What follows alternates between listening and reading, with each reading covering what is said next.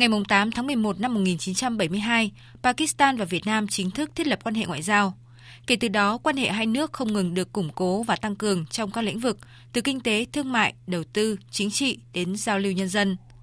Phát biểu khai mạc hội thảo, tiến sĩ Phạm Cao Cường, Phó Viện trưởng phụ trách Viện Nghiên cứu Ấn Độ và Tây Nam Á nhấn mạnh. Nửa thế kỷ qua đã chứng kiến sự phát triển không ngừng, hợp tác sâu rộng và hiểu biết lẫn nhau giữa Pakistan và Việt Nam. Với sự nỗ lực chung của cả hai bên, quan hệ kinh tế thương mại Việt Nam Pakistan đã gặt hái được những thành quả rất phấn khởi. Kể từ tháng 1 năm 2014, thương mại song phương giữa hai nước đã tăng từ 331 triệu đô la lên 644 triệu đô la vào năm 2016, tăng trung bình gần 32%. Năm 2021, mặc dù các nước chịu ảnh hưởng của cuộc khủng hoảng đại dịch COVID-19 gây ra, nhưng kim ngạch của hai bên vẫn đạt 794 triệu đô la, cao nhất trong lịch sử hợp tác thương mại giữa hai nước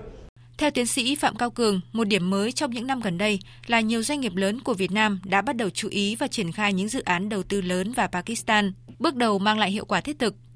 Bên cạnh đó, hai nước đã bàn nhiều biện pháp cụ thể nhằm thúc đẩy hợp tác về nông lâm nghiệp, thủy sản, giao thông vận tải, sản xuất thiết bị điện, lắp ráp ô tô, du lịch, xây dựng, công nghệ thông tin.